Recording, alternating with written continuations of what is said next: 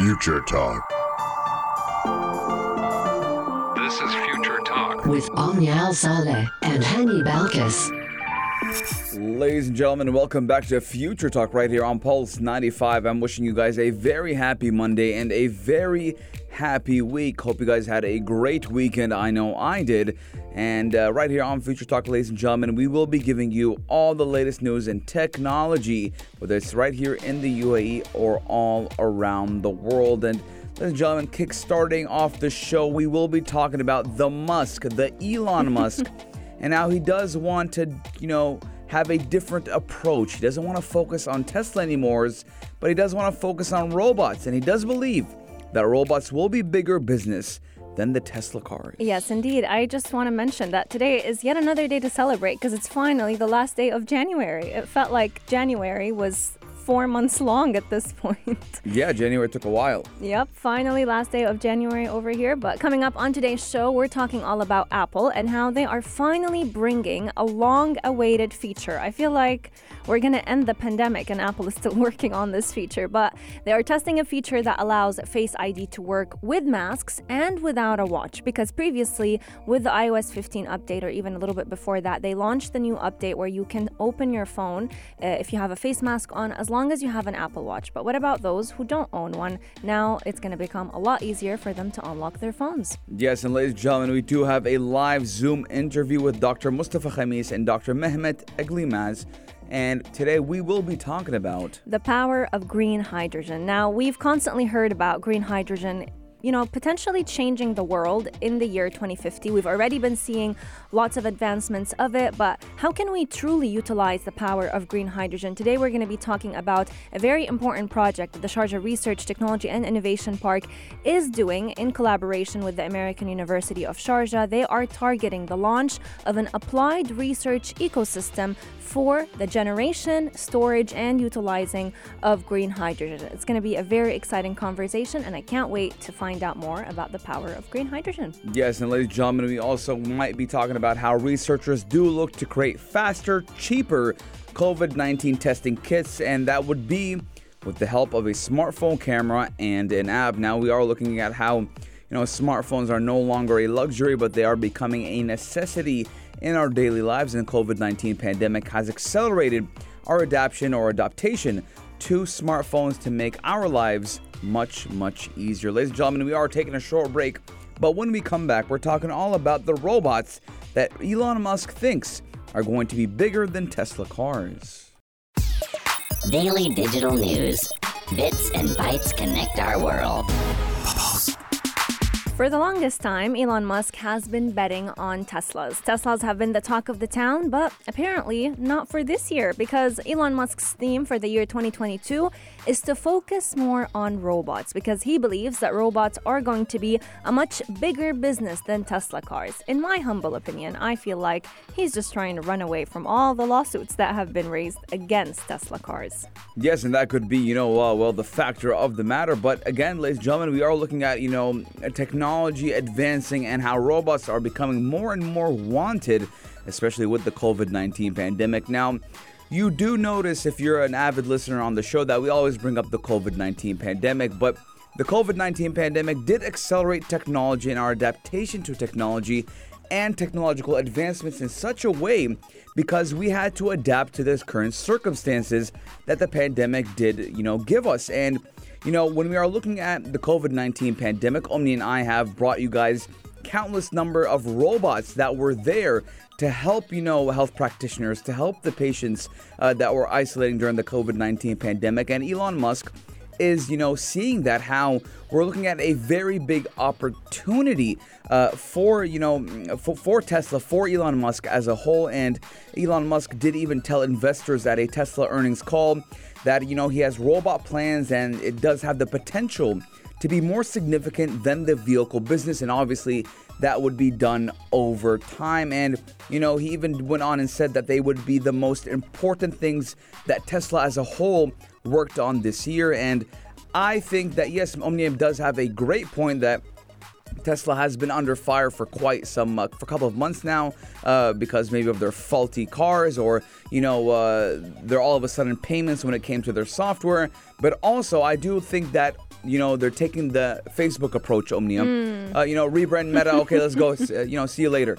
You know, we have a new product. Let's go and work on that. True, and they're actually aiming to call the new bot the Tesla bot. So, this is basically what they've been trying to kind of use to remove the attention away from all the lawsuits that have been raised against Tesla cars. And Elon Musk did say that he's going to be using the same artificial intelligence system that helped power Tesla vehicles on this new bot. But when we're talking about that specific bot, no real prototype was actually seen in the media. But he does hope that this is going to be changing this year and he wants to have a face of Tesla that is a robot. So this week, Mr. Musk told investors that the humanoid robot's first application would be at a Tesla plant. So this new bot is going to be helping move parts of Teslas around the factory or something like that. And that's in his wor- words. But in the future, he sees that this new bot is going to help solve labor shortage issue, which definitely played a big factor when it comes to the COVID 19 pandemic and how we've seen different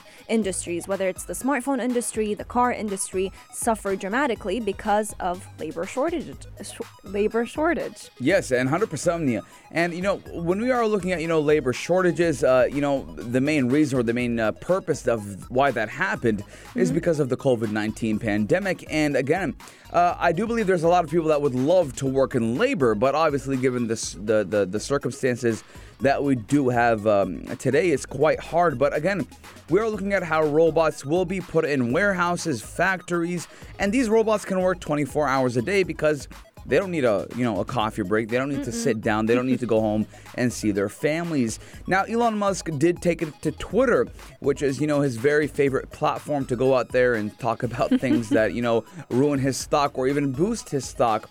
Now he did tweet that Tesla AI might play a very big role in artificial general intelligence, and that would be given that it trains against the outside world, especially with the advent of Optimus. Now, AGI does refer to the ability of a machine to learn or understand tasks currently performed by humans. Now, uh, we are looking at Mr. Musk, who has previously warned AI risks killing off the human civilization, and that is a big factor because once humans get lazy and they are not pushed to do the hard work, uh, you know, I think we can all speak for ourselves. When things come easy, we don't like to work. We just we get used to it and we get accustomed to doing nothing. True. Let us know. Would you be welcoming of the idea of a new Tesla bot that is going to help manufacture a lot of Tesla cars as well as have future jobs uh, very, very soon? Let us know your thoughts for 215, taking a short break. But when we come back, we're talking all about Apple finally launching the Face ID with a mask feature, without, with, kind of acknowledging you without a mask or with a mask. Uh, but for those who don't own an Apple Watch, keep all 75 locked. We'll be right back. Daily digital news. Bits and bytes connect our world. Now, ladies and gentlemen, we do know that uh, you know we've been all been wearing masks when we go out, and uh, for those of us who have Face ID, it is pretty annoying, you know, having to ta type in your password because obviously, you know, the Face ID is not recognizing your face because you got a mask on. but you know, Apple last year kind of uh, found a way around it for Apple users and people who have Apple watches, and if you had your Apple Watch on and you had a mask on and you tried to open your phone, it would unlock because it detected that you had your watch on your wrist. Does it work with you though? Because it doesn't work with me. And sometimes it works for me, sometimes it doesn't. I mean, if hmm. I have my watch on, it works. And sometimes I won't have my watch on and it will work. Hmm. And sometimes it won't work. I don't know. It's kind of weird. It's been glitching uh, lately. But now we're looking at Apple testing that feature even if you don't have an Apple Watch. Yes, indeed. And this has been news that's been breaking the social media platforms because everyone is waiting for it. So, the iPhone maker actually released the very first iOS 15.4 developer beta version, which is the version that is usually used in the final testing phases before commercial release, before we all get to enjoy the brand new iOS update. So, this update actually gave a lot of users the ability to use Face ID with a mask on, even if they don't have their Apple Watch nearby. And this has been a very much it's it's a very much needed feature because we're all now wearing face masks for the most part, at least right here in the UAE. It is you know, we're required by the law to wear face face masks, and it's very inconvenient to constantly have to type in your passcode. I've actually known a couple of friends who've removed, you know, the whole Face ID altogether because they're just frustrated by it. So the technology that is used by iPhone to unlock your phone with Face ID is known as the True Depth Front Camera. So, what it does is combine uh, data from your eyes and other features. And until now, users have not been able to unlock their iPhones while wearing face masks. However, Apple did receive a lot of criticism because they have not addressed the issue ever since the pandemic started. It's been, what, now we're, we're approaching the third year of the pandemic? Yeah, in a couple of months, uh, you know, we will hit the third year of the COVID 19 pandemic. And by the way, Omnia, Yeah. you know, um, Apple's biggest competitor, which is Samsung, actually does give the user the option to use an iris scan, an eye scan, to unlock their devices. And, you know, that will, you know, thereby pass masks and bypass the masks. And you won't need, you know, uh, to take off your mask if you want to unlock your phone. Now, actually, Omnia, you know, a lot of users recently, because of uh, you know the COVID-19 pandemic and the use of masks, have been advocating for a new type of, uh, or not new to, type, a reintroduction of an old type of software or old type of hardware, which was uh, you know the popular Touch ID, which when it first came out, you know, it was revolutionary. And I don't want the Touch ID back, to be uh, to be honest. But some people say, "Hey, give us both. Give us, you know, the Face ID and the Touch ID." But uh, again, you know, they did think that the iPhone 13 series would have that, and uh, we didn't. So maybe in the iPhone 14. I actually read a lot of rumors and speculations that this was going to be, or this is coming with the iPhone 14, and Apple is considering it a revolutionary uh, bring or feature that they're bringing back. But I guess we have time to tell. Let us know if you're excited for it. It should be out very soon. So usually when they launch the uh, final testing phase right before commercial release, we're looking at a couple of weeks before it is out for the general public. Keep Pulse 95 locked. We're going to be taking a short break, but when we come back, we have a very special conversation all about the power of green hydrogen. How has it been making lots of changes right here in the Emirate of Sharjah? We're going to be discussing it with Dr. Mustafa Khamis as well as Dr. Mehmet Egilmez from the American University of Sharjah. Future Talk.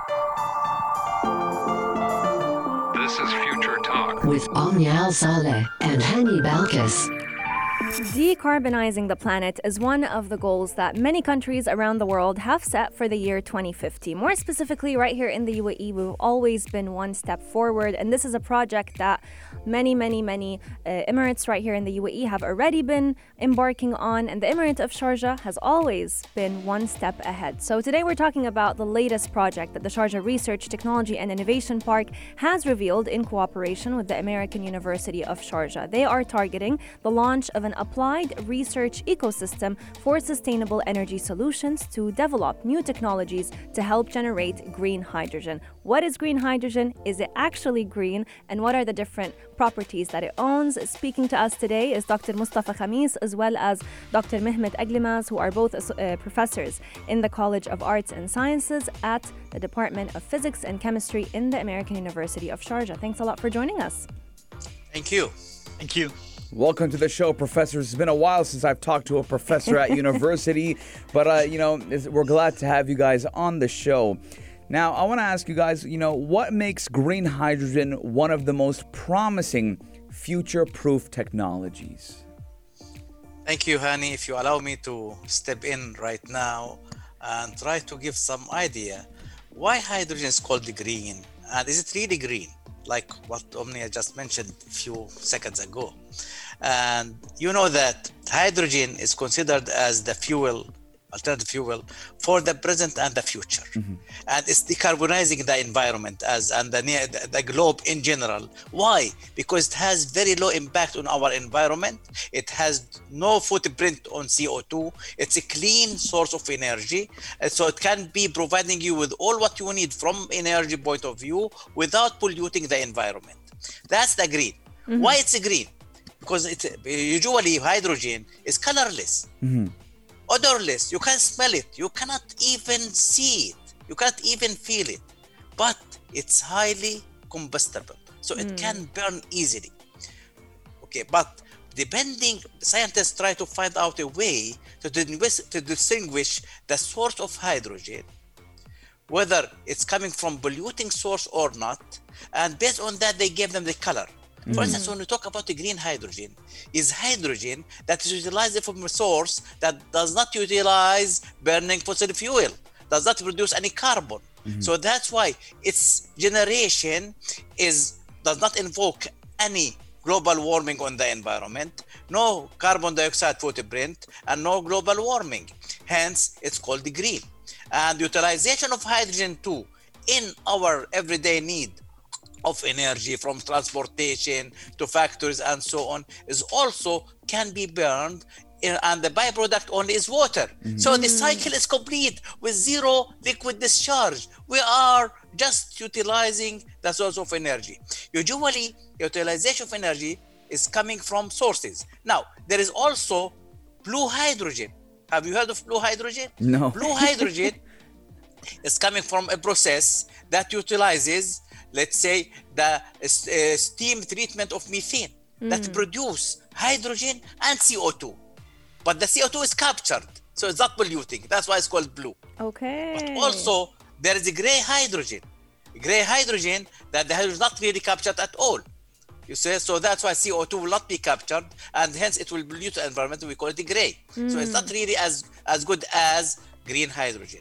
Now, if we go to turquoise hydrogen, is the one that com- contain, uh, coming from uh, pyrolysis of methane, where we strip the hydrogen from the carbon and we obtain carbon solid and the hydrogen. If the carbon solid stay as carbon solid, it will be beneficial. If we are burning the carbon, then we are polluting the environment.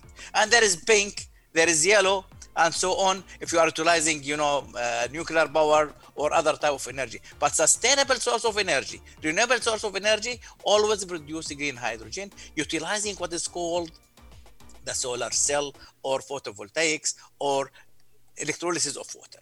Absolutely. And that's where we are coming in as a university to improve the method by which hydrogen generated, uh, reci- uh, let's say, consumed and stored. Mm, and that's going to be what we're going to be coming back to discuss after a very, very short break. We're going to be talking about a very interesting project that the American University of Sharjah is carrying out with the Sharjah Research and Technology and Innovation Park. Very, very short break. We'll be back with you. So send in your questions at 4215.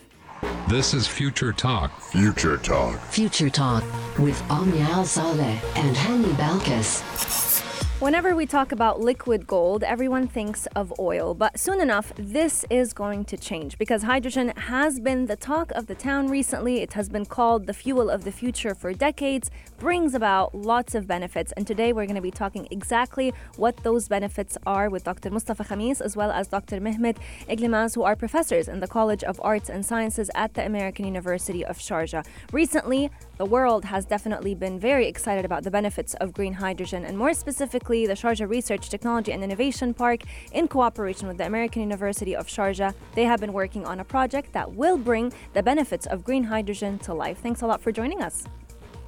Thank, you. It's a pleasure having you guys on the show. Very good vibes right here on the show. And can you guys tell us a little bit more about the unique experiments and research that you and your team are currently working on to develop these low cost technologies for the generation of green hydrogen? Sure, sure. Uh, so, so basically, what Dr. Mustafa made is like hydrogen is a great fuel, right? So we understood that. So the, the- it comes with a problem. The problem is um, you cannot find hydrogen pure in nature. So you have to find a way to separate it. it. Like you know, just it could be hydrocarbon. It could be like water, right? Water, as all we uh, know, just it is um, H2O. So you have two units of hydrogen and one unit of oxygen there. So now the, the the name green comes from the fact that how you do it. So can you do it in a clean way or in a relatively environmentally dirty way, right? So the green comes from the fact that you separate hydrogen from its compound, let's say take it as water, in a very, very clean way, right? So now our experiments uh, in collaboration with Sharjah Research Park, Research and Innovation Park, is basically making this process very efficient and very cost es- effective. So how we do that is this process like this, uh, relies on a, a chemical concept which we call electrolysis, right? So basically, you are separating hydrogen from the oxygen. So this requires some energy input. Obviously, we understood that this is a green, energy input, so that's why we call this a, a green hydrogen. So the important fact there is, in the um, most effective way of doing that, is uh, basically having a catalytic um, activity going on there. So uh, and the catalytic activity versus the surface area. So the best material to do that in a most effective and uh, effective way is platinum. It's extremely expensive material. This is the so far the available technology, right? So what we need to do, we need to do this in a very very uh, sort of cost-effective way. So alternative electrodes needs to be used there. So you can use non-noble materials right?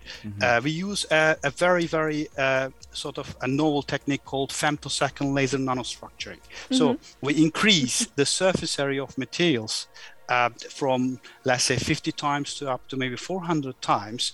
So uh, this is equivalent of using a much larger container. So the efficiency increases as much as the surface area increases, right? And but moreover, we bring new functionalities. So we can change the catalytic activity of a material, uh, an ordinary material, uh, bringing close to platinum. Right? So, so, uh, so our research basically involves uh, 30 uh, up to 40 different materials, surface nanostructuring, and comparing it to traditional platinum um, sort of uh, based technologies and uh, improving the efficiency of hydrogen generation for fuel cells and or other uh, hydrogen uh, based technologies. That's amazing. And you know, when we talk about generating green hydrogen, a very important question comes to mind, which is how is that excess energy stored? Because for the longest time, we've heard several misconceptions about using renewable energy. A lot of people say that the main drawback is that it relies on natural elements. But with green hydrogen, this is not really a main issue because we can always use electrolysis. We're not necessarily depending on the sun uh, solely. So, how is that excess energy from green hydrogen stored? And will it always be available? For usage? Well, uh, can I answer this question? Uh, please go ahead. Yeah. Okay, so now it, when it comes to storage of hydrogen and utilization of hydrogen, this is, this is really very important topic, and that's remind me in the you know the episode that happened back in 1937 when they were they first utilized hydrogen as a gas for transportation in the German, let's say, uh, uh, t- t- transportation power, and that you know ba- uh, balloon exploded because of friction. So you have to really hydrogen is really dangerous. So you have to store it and utilize it in a very safe and nice way. Now we have different options to store hydrogens. The first option is to store them as a gas in cylinders, and cylinders that are really uh, can uh, handle high pressures, and those cylinders can be transported to the source where it or the end users where it could be utilized as source of energy for burning or as for fuel cells as dr just Mehmet mentioned a few minutes a few seconds ago. Now the second option is to liquefy hydrogen mm-hmm. and make it liquid. And that's very expensive. You see the temperature to turn hydrogen gas to liquid is around 250 minus 254 degrees centigrade Wow. it's around uh, uh, around 14 Kelvin, something like this. Very low temperature. Mm-hmm. Liquid helium can be done at 4.2 Kelvin, minus 269. Oof. This one is, and myself, I worked with that, you know. So mm. it's really very nice way. So you store hydrogen as a liquid and then you transfer it there.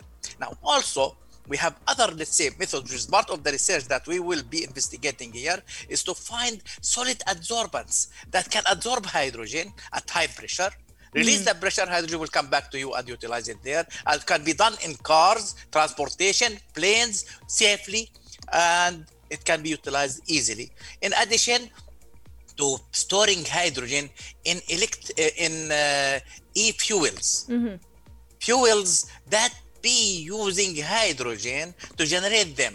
زي e-methanol, e-ethanol, e-benzene all of these are e-fuel that can be also generated, they will produce CO2, but the CO2 that's produced will break even with the generation. Hence, it's still the hydrogen will be like a green hydrogen. That's amazing. Yeah, I No, mean, to, to, to, to, sorry, to add to Yeah. uh, Dr. Mustafa's point, um, so the process, right, uh, process doesn't come uh, free. So the process of electrolysis comes with an input of energy, right? So therefore, you know, it's not just happening by itself.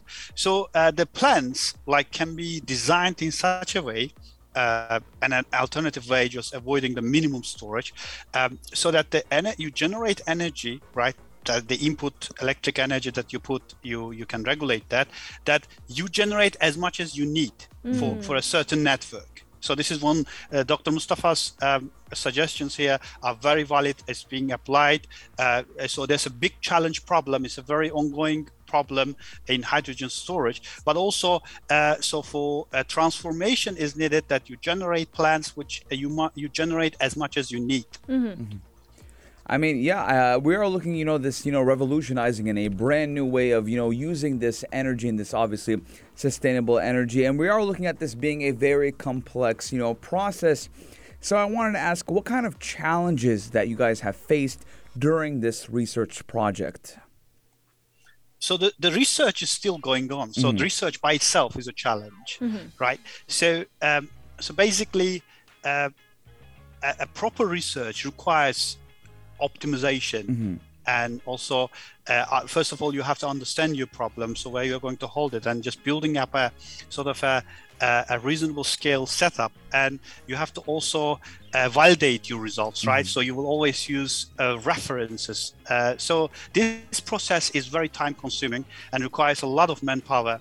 So uh, i mean a daily life of a researcher is challenged the, the word that describes so every single step is a challenge. But what makes you happy is just you contribute you got some results that you improve uh, sort of the this efficiency or the process uh, so uh, after that challenging day that's a good result Absolutely. Actually, I might add something here, you know, if you allow me. I would like to take this opportunity to thank Doc, uh, His Highness Dr. Uh, Sultan bin Muhammad Qasimi for his continuous support to AUS and his continuous support to the Sharjah Innovation uh, Techno- uh, Research Inno- uh, Technology and Innovation Park for, you know, translating the scientific research into technology into application. So we are closing the cycle between science, technology, and society so that our foundations can be utilized in real life and make the life of people really good. So for his donation and his encouragement, we were able to get the best uh, the state of the art instruments like the femtosecond laser that uh, Dr. Mehmet just mentioned. Femtosecond means very short duration, 10 to minus 15 seconds. Look, zero uh, or 15 zero before one. So you are reaching that low short duration of, of laser with high energy that make the structure useful. Without his uh, uh, his, his highness donation, we could not reach to this level of st- of the art equipment that we can compete to the whole world and they bring this very high, powerful energy source to be used here in. UAE. 100%. Absolutely. Yes. And we want to thank both of you today for your tremendous efforts as well. It's been such a great show with both of you. Thank you so much for joining us, Dr. Mehmet and Dr. Mustafa. Thank you very much. Thank, Thank you. you very much. Our pleasure, actually. Thank you, doctors. You know, it, it was, you know, a blast from the past, you know, sitting and having, you know, this conversation with you guys brings me back, you know, university memories. Absolutely. great great We are delighted. We are really delighted. Thank you, guys. We hope everyone got, got a chance to learn a little bit more about the power of green hydrogen. We're going to be taking a short break, but when we come back, we're talking all about how researchers are actually making very important usage out of our very own smartphone cameras to help us detect whether or not we have COVID 19. Pulse 95. Apps all around.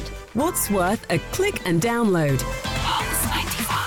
What's worth a click and download, ladies and gentlemen? We're all talking about, you know, applications, but not your basic application, not the application that, you know, uh, you use on a daily basis or per se, you know, uh, use to, you know, browse the web, but we're using, we're talking about applications that will better your life. Now, ladies and gentlemen, we are talking about, you know, how researchers researchers are looking to create a faster, cheaper COVID-19 testing kit, and that would be with the help of a smartphone camera and an app. Imagine being able to find out if some if someone has COVID or not by simply pointing your camera at them. Now, It's a little bit less creepy than that, luckily, but researchers have always been trying to find a way to make it easier and cheaper to test for the COVID 19 virus. And a team led by scientists at the University of California have announced that they have created a new system that uses a smartphone camera, a simple app, and a testing kit to help bring COVID tests accuracy a lot higher. So, this study actually, uh, what they worked on is having a little bit of a testing kit, just like the ones that we see in pharmacies right here in the UAE, your typical COVID 19 antigen test. But these test kits could deliver results in 25 minutes and they're a lot more reliable than your typical antigen, rapid antigen test that a lot of people have been buying. They're inexpensive, but they're not always accurate, sadly. Um, on the other hand, when we talk about PCR tests, they're what, what you would call your gold standard. Yeah, they're a little bit more expensive and take longer time. So they want to find something in between they created this app. It's a custom app that uses a smartphone camera and a testing kit, and it measures the reaction that the virus has to the person's saliva when you simply take a sample of that and mix it in a chemical solution. Yes, I mean, we are looking, you know, at the need for greater access to cheap and accurate COVID 19 testing kits.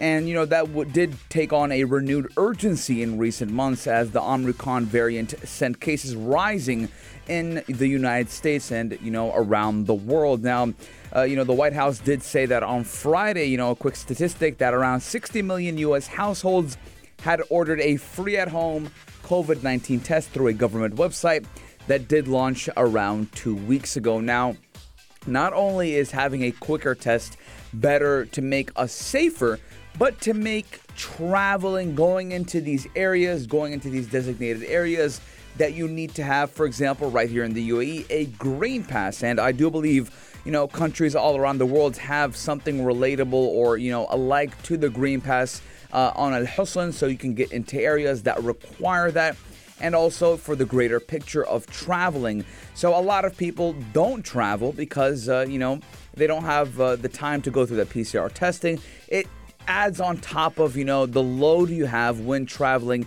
in general. Now, dubbed the Smart Lamp, the test system from you know the University of California in Santa Barbara, uh, the team did work by analyzing those saliva samples for bits of the coronavirus genetic material.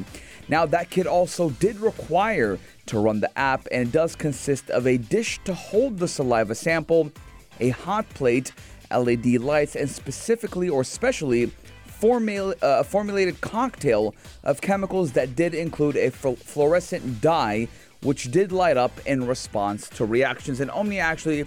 Uh, you know, she brought us a story a couple of months ago about a mask that does the same Yep. and shows colors if you know you might have uh, COVID 19. Absolutely. And the app and the smartphone camera come in handy because you would have to take a photo every 10 seconds while the test is analyzing your result so that you can get a much clearer picture whether or not you have the uh, virus chemicals or the virus samples in your body or not. Now, it is still some time before this app and the smartphone camera come in handy and come to life. However, it is hope that one day we may just be able to test for COVID 19 in a much faster and easier way. Yes, and you know a much cheaper way as Absolutely. well. As uh, you know, they are looking at it being less than seven dollars, so around you know 30, 35 dirhams. And you know, uh, in the United States they call Corona the Rona. So hopefully we won't get the Rona, and if we do get the Rona, we'll know pretty quickly so we do not infect the ones around us.